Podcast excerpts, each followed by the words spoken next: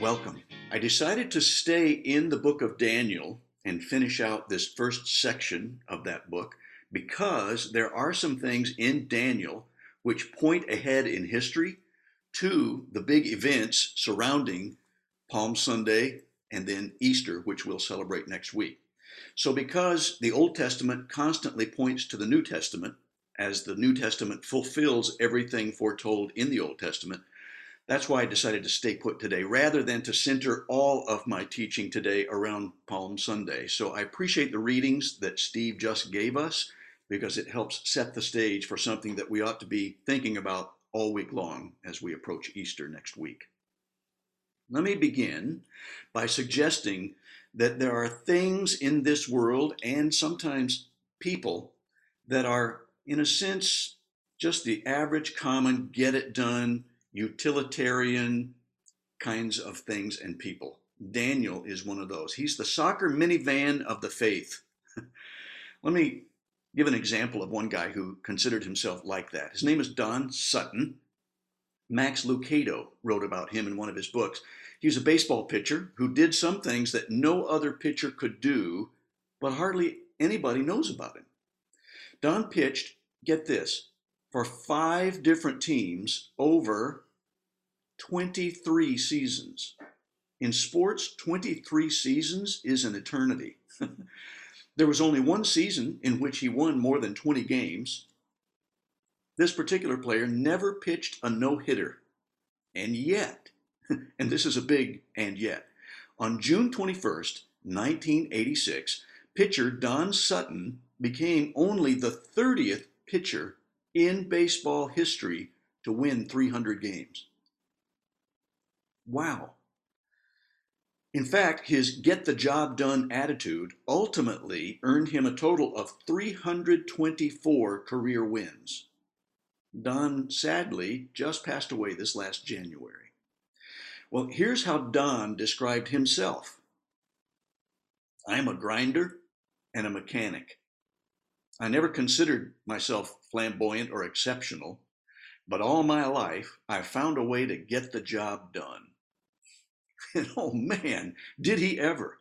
This guy had laser focus. He spent all those seasons redefining the term greatness, and yet most of us have never really remembered his name.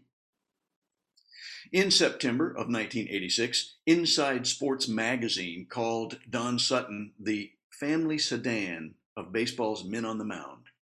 Now, today we'd probably call him the soccer minivan of pitchers rather than the family sedan because, I mean, come on, nobody uses the word sedan anymore, am I right?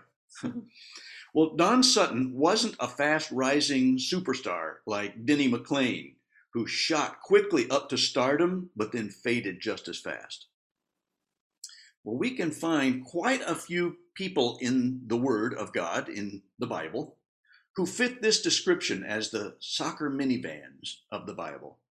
And Daniel is one of them. When you look at his story, you can see right away that he wasn't trying to be flashy or spectacular. He didn't need the spotlight. He measured success by faithfulness and dependability. And Daniel faithfully served God, Yahweh, even though he was under the authority of three different pagan Babylonian kings, and then finally into the very first part of a fourth king. So, what did he have to show for it? Not much. As we arrive at chapter 6, we find that Daniel is about 85 years old. And what did he have to show for all of his work there? Almost nothing. It looks like the people of Babylon had remained unchanged. Kingdoms had come and gone, just like the prophetic dream in Daniel chapter 2 had predicted. But the kings in control were just as cruel and idolatrous as ever. God's chosen people, the Israelites, still in captivity, even though Daniel kept getting promoted to higher and higher positions within the kingdom, can you just imagine how frustrating it must have felt for Daniel not to see any great thing happen because of his ministry there in Babylon? I can imagine it might have felt a little bit like Moses, who wanted so badly to free God's people, and yet he felt very inadequate for the task.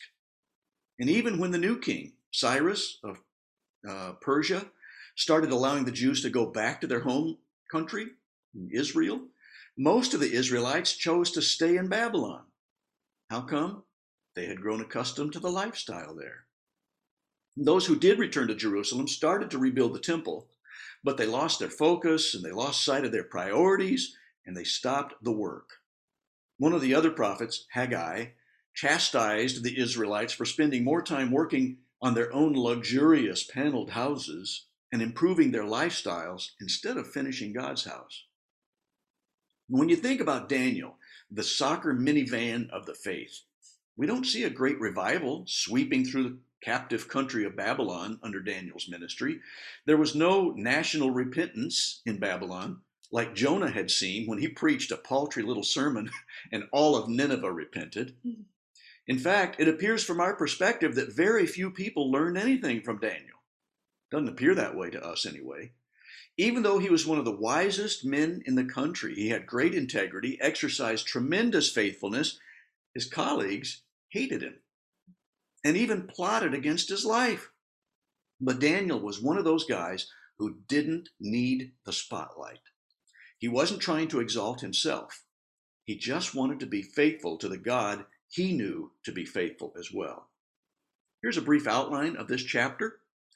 We must be faithful in our responsibilities, and we certainly see that Daniel models that for us. We have to be faithful in our prayer life, and we saw that before in an earlier chapter, and we're going to see it again here when he really needs prayer. And we can trust that God's going to handle our accusers justly and faithfully. God is always faithful in his justice, and he's just in his justice. So in Daniel chapter 6, we're going to build up to this by showing how Darius the Mede decided to divide the kingdom into 120 different provinces. It was a big territory. And he appointed a high officer to rule over each province, kind of like governors of these provinces. The king also chose Daniel and two others as administrators to supervise the high officers and protect the king's interests Note that that would mean each administrator would oversee the high officers of 40 provinces. I mean, eh, that boggles the mind. That's an awful lot of administrative responsibility. So if Daniel is one of those three, he still has an enormous territory that he's responsible for. And then we see in verse 3 of Daniel 6 Daniel soon proved himself more capable than all the other administrators and high officers. Because of Daniel's great ability, the king made plans to place him over the entire empire. Yowza. So he's not going to be over just one third, it's going to be over the whole thing. Then, verse 4 Then the other administrators and high officers began searching for some fault in the way Daniel was handling government affairs, but they just couldn't find anything to criticize or condemn. He was faithful, always responsible, and completely trustworthy because he's a soccer minivan. Now, we see that Darius the Mede is mentioned here. Darius is the same Darius mentioned in chapters 5, 6, 9, and 11 of this book of Daniel. He's the one we saw in Daniel 5:31, and we know from that passage that Darius the Mede was 62 years old when he conquered Babylon. A lot of good things can happen by people who are in their early 60s. Can I get an amen? And we know that he conquered Babylon in 539 BC, and we know that because of Babylonian records. Let me show you a little modern day map so you can see that part of the world. You can see that a lot of the things that would have been the Medo Persian Empire is going to stretch all the way across Iran, Iraq, Syria, and all the way up into Turkey. So it was a huge territory. Let me show you what it would have looked like perhaps in Daniel's day. You see that? It's gigantic. Let me show you with my little arrow. There's Jerusalem way over here, not too terribly far from the Mediterranean Sea. And then you go up on the Damascus Road, and there's Syria, and there's Babylon over here. That would be the city of Babylon, but all of Babylon would have incorporated a lot of this territory here. And then you have Assyria in the north, Media and Persia. So you see all this territory here. That would be the Medo Persian Empire. Gigantic. And Daniel was about to be promoted over all of that, second only to the king himself. well, two Aryan tribes that attained the greatest importance were the Medes and the Persians. This all started a long time ago, about 1500 BC, but there were two of these people groups that rose to prominence, and these were these two primary tribes. The Medes dominated the Persians until Cyrus the Great, a Persian, conquered the Medes around 559 BC. So that starts to take us into Daniel's time. Then we're seeing Cyrus or Darius. We start to read about two different names here, and the question arises well, which one is the one that Daniel is dealing with? And were they two different guys? And were they from different countries? What's going on here? Thank you for asking. We're about to clarify that. Well, uh, he gave Medes and the Persians equal power, this Cyrus the Great. He gave the Medes and Persians equal power so that foreigners spoke of either the Persians and the Medes, as we see in the book of Esther, or the Medes and the Persians, as we see in Daniel chapter 5. So you may say potato, and I may say potato. You may say Persians and Medes, and I may say Medes and Persians. But guess what? This information helps us answer the big question that arises when we hear about Cyrus the Great, who conquered Babylon in 539, and then we read about this guy called Darius the Mede. So who are these guys? Ah, it's the same guy. It's the same fellow, but just called differently depending on which culture you were naming him from. The Persians would call him Cyrus. Now that we've answered that, Daniel 6:28 actually correctly translated becomes this. So Daniel prospered during the reign of Darius, that is the reign of Cyrus the Persian. It's easy to get them confused because it's the same man. and the footnote in that verse in the New Living Translation actually puts it that way because they've done their research and they can see that there's a Bible dictionary that now has this information. And so it's accepted by most contemporary scholars that it's the same guy. Well, Daniel is very faithful in his responsibilities. We see this in the New Testament in Luke chapter 16. If you are faithful in little things, you'll be faithful in large ones. My parents used to quote this to me when they would send me out on my early jobs when I first started doing little bitty tasks. And they would say, if you're faithful doing the little things, you'll get promoted because you're going to show that you are responsible and that you can be trusted with more. And oh man, did we ever see this with Daniel? That certainly kept happening to him with king after king in the Babylonian Empire and now in the Persian Empire. Well, he's faithful here because he was one of these three upper level administrators ruling over these 120 satraps or governors they were like government representatives of the king, and they had a lot of power, let me tell you. And when you get powerful people who start to get threatened because somebody else is about to take over power, what happens to them? They get jealous. That was certainly going to happen here. And we can see the jealousy starting to boil to the surface in these other leaders when they found out that the king was going to put him in charge. So, what are we looking at here? That's a crab bucket. And when people get jealous, they want to take the other people around them down, even though that person may be climbing out and going to better themselves or better the people around them. We see that in different countries. Some of the mission trips that we've been on, uh, some of our elders were there in Haiti, and somebody there in Haiti said, We have this crab bucket mentality here in this country. The minute somebody starts to finally climb out of their uh, difficult situation or circumstance and they become to better themselves or get a better job, people try to take them down. They want them to come back down there where they are because their basic mentality is if I can't have it, you shouldn't have it. I'm going to try to take it away from you. And that's exactly what we see that crab bucket mentality with these satraps and Daniel. I saw that happen on one of my little part time jobs. Back uh, when I was going to school, I held many little part time jobs along the way. One of them was working for a company that installed closet doors. And so many tasks were quite menial. A lot of the time during my day, I would just walk around a table and hammer little rails on the sides of doors. Ho hum. And a lot of people didn't take that job very seriously. But my parents had taught me you need to do the best you can because an honest day's wage deserves an honest day's work. So that was the mentality I took into my job, and I tried to set goals for myself and do the best I could. I tried to beat my own records on productivity to say, okay, I did 36 in the first four hours yesterday. I'm going to try to do 37 today. Ah, because it helped make the time go faster and it just made the day more interesting if I could give myself some goals to shoot for. Well, it didn't take too long in that job before some of the guys started coming around and they started saying things like, hey, man, Son, you got to slow down. You're making the rest of us look lazy. I thought, oh, I kind of thought maybe they were making themselves look lazy, but I didn't say that out loud. Forgive me for thinking it, but I did. And they said, the boss is going to start looking for all of us to become productive if you keep up that kind of stuff. And I'm thinking to myself, well, isn't that sort of the idea? Aren't we going to make him more successful? And if he's more successful, won't he make us more successful? It kind of should be the way it works. But anyway, it's the crab bucket mentality. And that's what happened with these satraps because they had this big problem. They could not find a fault in Daniel. They couldn't find a reason to go rat him out because there was nothing to rat him out on. He was faithful, always responsible, and completely trustworthy.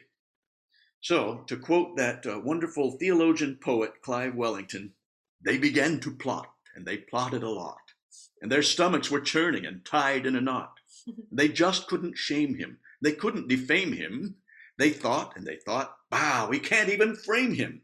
I know, they exclaimed, we'll appeal to the king so that Daniel will fall as he does the right thing. you gotta love that, Clive Wellington. Well, Daniel found himself in great need of prayer. Let me tell you what. They arranged an audience before the king and they buttered him up and played upon his pride. And that's why we need to start seeing how it's so important that all of us continue with a daily prayer life. This uninterrupted conversation of prayer with the Lord so that we always have access to Him because He's always accessible. And this is where we start to pick up as well. So let's read verses 5 through 23. So they concluded, these satraps, our only chance of finding grounds for accusing Daniel will be in connection with the rules of his religion. Mm-hmm. They figured him out, they got his number. So the administrators and high officers went to the king and said, Long live King Darius. Butter up, butter up, butter up. We're all in agreement, we administrators, officials, high officers, advisors, and governors, that the king should make a law that will be strictly enforced. Give orders that for the next 30 days, any person who prays to anyone, divine or human, except to you, your majesty, will be thrown into the den of lions. And now, Your Majesty, issue and sign this law so it cannot be changed, an official law of the Medes and Persians that cannot be revoked. And so, King Darius signed the law. But when Daniel learned that the law had been signed, he went home and hid in a closet so nobody could tell he was praying. Is that what your translation says? Oh, wait a minute. Oh, yeah, there we go. No, my translation doesn't say that either. It says he prayed three times a day, just as he had always done. And he knelt down, as usual, in his upstairs room with his windows open toward Jerusalem. In other words, what did Daniel do? He was a soccer minivan of the faith. He was steadfast. He got the job done. He kept doing the right thing every day. And he kept doing that with his prayer life as well no matter what the consequences might be, because that is a part of his commitment to Yahweh. And then the officials went together to Daniel's house. Gee, I wonder why they would have done that. And found him praying and asking for God's help. So they went straight to the king, little tattletales, and reminded him about his law. Did you not sign a law that for the next 30 days any person who prays to anyone, divine or human, except to you, your majesty, will be thrown into the den of lions? Yes, the king replied. That decision stands. It's an official law of the Medes and Persians that can't be revoked. And then they told the king, well, that man, notice how they try to dehumanize him? That man, Daniel, one of the captives from Judah, is ignoring you and your law. Always putting it right back to the king's pride. He still prays to his God three times a day. Nah, nah, nah, nah, nah. And hearing this, the king was, was deeply troubled. He tried to think of a way to save Daniel. He spent the rest of the day looking for a way to get Daniel out of this predicament. And in the evening, the men went together to the king and said, Your Majesty, you know that according to the law of the Medes and Persians, no law that the king signs can be changed. In other words, the clock is ticking, O king. So at last the king gave orders for Daniel to be arrested and thrown into the den of lions. And the king said to him, May your God, whom you serve so faithfully, rescue you. Isn't that something? Sounds like the king is actually kind of praying or trying to put some faith in Daniel's God, hoping that Daniel's God will save him. so, I want you to listen to this next passage and see if it strikes a nerve, something that might sound familiar. A stone was brought and placed over the mouth of the den. Think ahead to what we're going to be celebrating just next week. A stone brought to cover the den or the cave or the tomb. Aha, perhaps another foreshadowing? Mm-hmm. The king sealed the stone with his own royal seal, as they would, and the seals of his nobles, so that no one could rescue Daniel. And then the king returned to his palace and spent the night fasting. He refused his usual entertainment and could not sleep all that night. Wow. Pretty incredible, isn't it? That this king is more distraught than so many other people. Why would that be? Because clearly he has found Daniel to be indispensable and trustworthy. And he sees that the character of Daniel is so good that he hates that his own law is causing such distress. And then in verse 19, very early the next morning, also starts to sound a lot like what we're going to be seeing next week. Very early the next morning, the king got up and hurried out to not the tomb, but the lion's den. Probably could have become a tomb had the lions devoured Daniel, but let's keep reading. Verse 20 When he got there, he called out in anguish Daniel, servant of the living God, was your God, whom you serve so faithfully, able to rescue you from the lions? Daniel answered, Long live the king. My God sent his angel to shut the lions' mouths so that they would not hurt me. For I have been found innocent in his sight, and I have not wronged you, your majesty. Isn't that diplomatic? The king was overjoyed and ordered that Daniel be lifted from the den. Not a scratch was found on him, for he had trusted in his God. Pretty incredible story. Then we can find that we can trust God to be faithful in handling our accusers. Daniel, who was constantly trying to do the right thing, even though it may have cost him his life, stayed true to Yahweh. And he had not wronged his king either, and God lifted him up. That sounded like a foreshadowing again. Those who humbled themselves would be exalted, and just as Christ is lifted up, others are drawn to him. People are drawn to the character of Christ, and it's foreshadowed in this person of faith in Daniel. Then we see in this third part of this chapter, we must trust God to handle our accusers.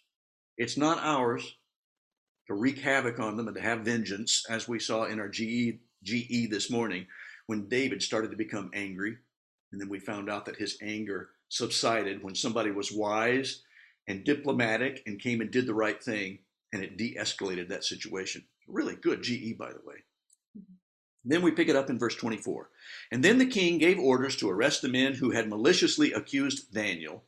He had them thrown into the lion's den, along with their wives and children.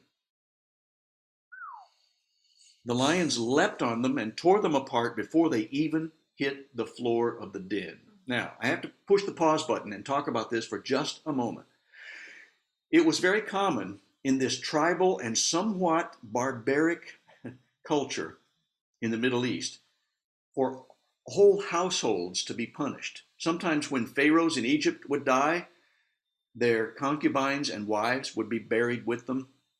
We see now in archaeology that this was quite common in different people groups in that part of the world at this ancient time. In the New Testament, there was a Philippian jailer who was saved because Paul decided not to run away when they had a great earthquake and the doors opened. And it says that that Philippian jailer was saved, and he and his whole household were baptized that day. There was this sort of federal headship, and everybody who was under the master's care was a part of that entity, and they treated that entity as one, one unit. But even though it seems very barbaric, and I think it is, I think it's awful because it seems like there would have been innocent people dying. And yet we understand that there are some things, particularly in the Old Testament, that used to think the father's sin is visited upon the sons in the next generations. That was a part of the Old Testament concept. And Jeremiah foretold of a change to that arrangement, however. It says in Jeremiah 31, starting at verse 29, In those days, people will no longer say, this was a, a saying back then that they were using to talk about this covering of an entire oikos in the Greek, which would mean household. In those days, people will no longer say, The parents have eaten sour grapes, and the children's teeth are set on edge. Instead, everyone will die for their own sin. Whoever eats sour grapes, their own teeth will be set on edge. He's saying, instead of being lumped together as one people group who are punished together, like the children of Israel, who became a picture of what was going to be happening later, all that was done to provide a picture for us looking ahead to what Jesus would change when he ushered in the new covenant. Then instead, it says in verse 31 The days are coming, declares the Lord, when I will make a new covenant with the people of Israel and with the people of Judah. It will not be like the covenant I made with their ancestors when I took them by the hand to lead them out of Egypt, because they, meaning collectively all of Israel, broke my covenant though I was a husband to them, because he referred to them as being an adulteress. And then we say in, in, verse 33 This is the covenant I will make with the people of Israel after that time, when the new covenant is established, declares the Lord. I will put my law in their minds and write it on their hearts. So we can see that even though there was this horrible situation where there were wives and husbands and children thrown into the lion's den, all that was going to change. Jesus was going to change everything. I'm very grateful that he's going to do that. Then we pick it up again in verse 25 of Daniel 6. And then King Darius sent this message to the people of every race and nation and language throughout the known world. And as you saw by the map, that was a lot of people. Peace and prosperity to you. I decree that everyone throughout my kingdom should tremble with fear before the God of Daniel. For he is the living God, and he will endure forever. His kingdom will never be destroyed, and his rule will never end. And this is written out in poetic style, so it's almost like a song. He rescues and saves his people. He performs miraculous signs and wonders in the heavens and on earth. He has rescued Daniel from the power of the lions. Sounds pretty similar to one of the verses that Steve read in our worship exhortation, which actually became a song which our praise team sings very often. They were extolling the benefits of this God who can rescue his, uh, his beloved children who have put him first in their lives. And so, the last verse there, verse 28 so Daniel prospered during the reign of Darius and the reign of Cyrus the Persian, or, as we talked about, the correct translation, the reign of Darius, that is, the reign of Cyrus the Persian. Pretty amazing chapter in this book, is it not? Mm-hmm.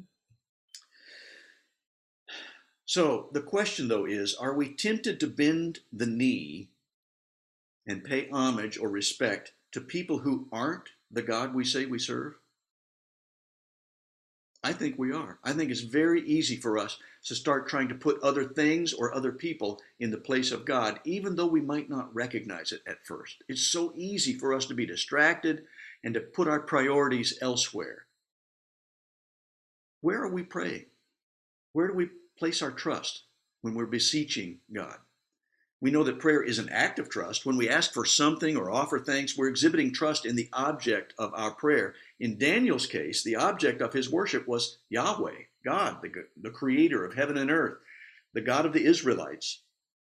And now for us, the God we serve because of what Jesus did for us, because Jesus was the fulfillment of all that came through the nation of Israel so that they could bless every nation, including the Gentiles. He's the one who came this Jesus incarnate as God the Son, to demonstrate his great love to us, the crowning achievement of his creation, people, mankind.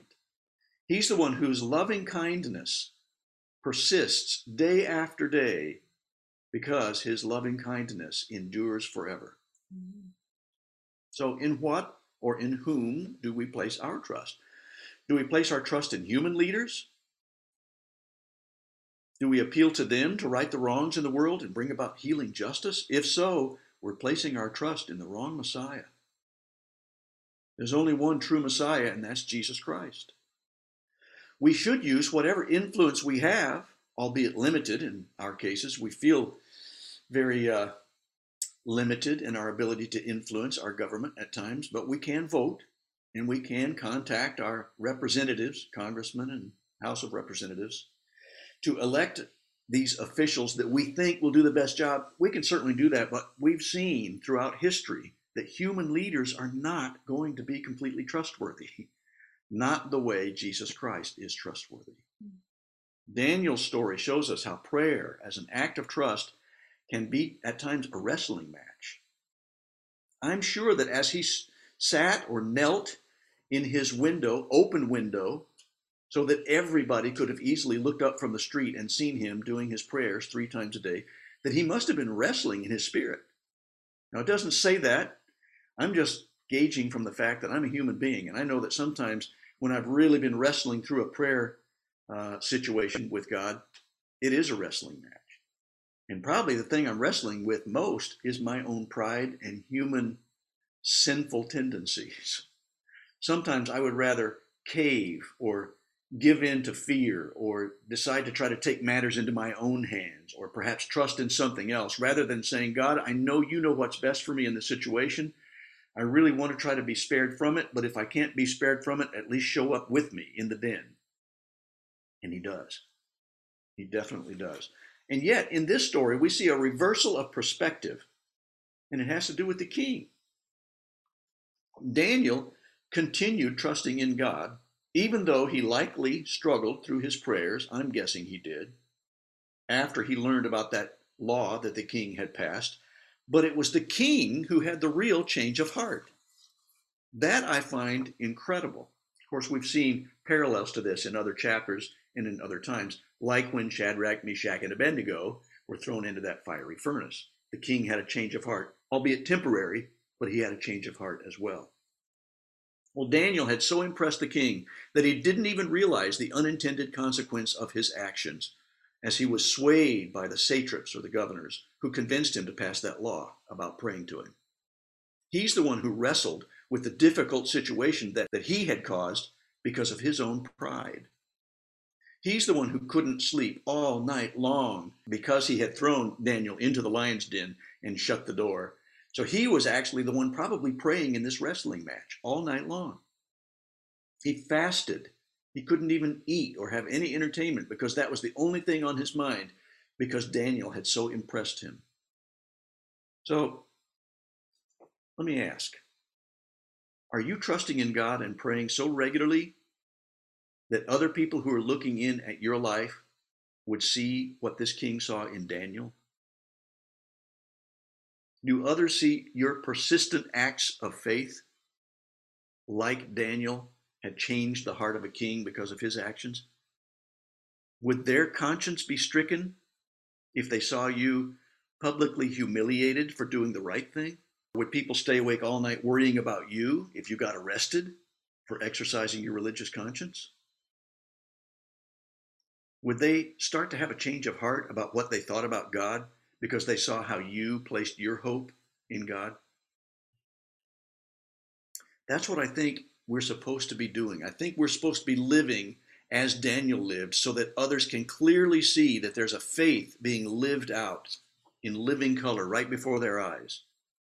I know somebody who persisted in doing the right thing, and yet he was arrested for his convictions. We're going to celebrate his resurrection next week. yes, he did the right thing. And there were some who were standing around, including a particular guard, a soldier, who saw all the events of that day. And as Jesus hung on the cross and he witnessed these crazy events, he said, Surely he is the Son of God. God will certainly be manifest through us, at times through the wrestling matches of our prayer, as we choose to do the right thing, even though we would like for God to take this trial away from us. There were long term outcomes from Daniel's life. Yes, he couldn't see much in the way of a huge ministry or a great revival sweeping through Babylon or Persia or the Medo Persian Empire. Yes, there was probably not much visibly to show for his action. And yet we can see some incredibly long term outcomes from Daniel's life. Isaiah was right, Jeremiah was right, Habakkuk was right.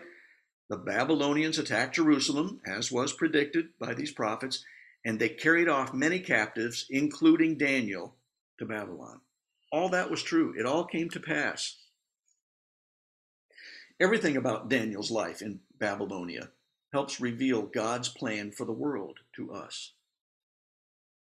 The thing is, we can look ahead in history and see how it all played out. Daniel couldn't, and yet he was faithful anyway.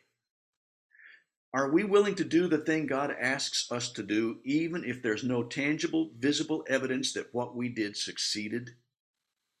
If we're willing to wait until He shows us in heaven the results of our efforts? That's tough. And yet, that's the way we're supposed to live with our faith. Well, God's plan included pointing ahead to Palm Sunday and to Easter. God displays his wisdom and sovereignty throughout Daniel's ministry and throughout this entire book. Hindsight shows us that Daniel's faithfulness resulted in teachings that continue to inspire us. In fact, Daniel's life is inspiring us today. Hopefully, it will provide hope to us that we can stay steadfast in trusting in God, even though it seems like many of the people in the world are turning completely against what we believe in.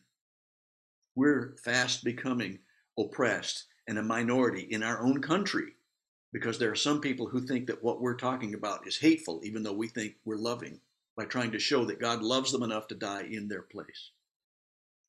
Daniel's story points ahead to the promised Messiah whose kingdom will never end. And we can see time and again throughout all these prophecies that God knew exactly what he was doing. So, can we keep doing the right things, even though we feel oppressed, even though we feel improperly treated by people who don't understand that we're trying to be compassionate and truthful by standing for what God stands for? Well, I pray that we will. And I pray that we'll continue to remind ourselves through scriptures that we can do that because we can trust in the same God that Daniel trusted in. Let's pray together. Father, there is a time today that seems to be calling out Christians, and it's calling us out to be faithful. We're being called out by you to live our lives with such faithfulness and commitment to you that others can see our commitment and faithfulness. We need to live it out daily, to talk about it openly, to be compassionate and yet truthful, and not to water down anything about the good gospel, that truth of the faith that we believe in. Father, I pray that they will see in our lives such compassion for them that if we become improperly treated in any way, it would cause other people to say, That's not fair. That person has been living for God and they're committed to Him and they're faithful to Him we should treat them fairly. I pray that we will be stand up people and that we'll stand firmly on the rock of our salvation, who is Jesus Christ, in whose name we can trust because of the resurrection that we're going to celebrate next week. And I pray it in Jesus' name and in his authority.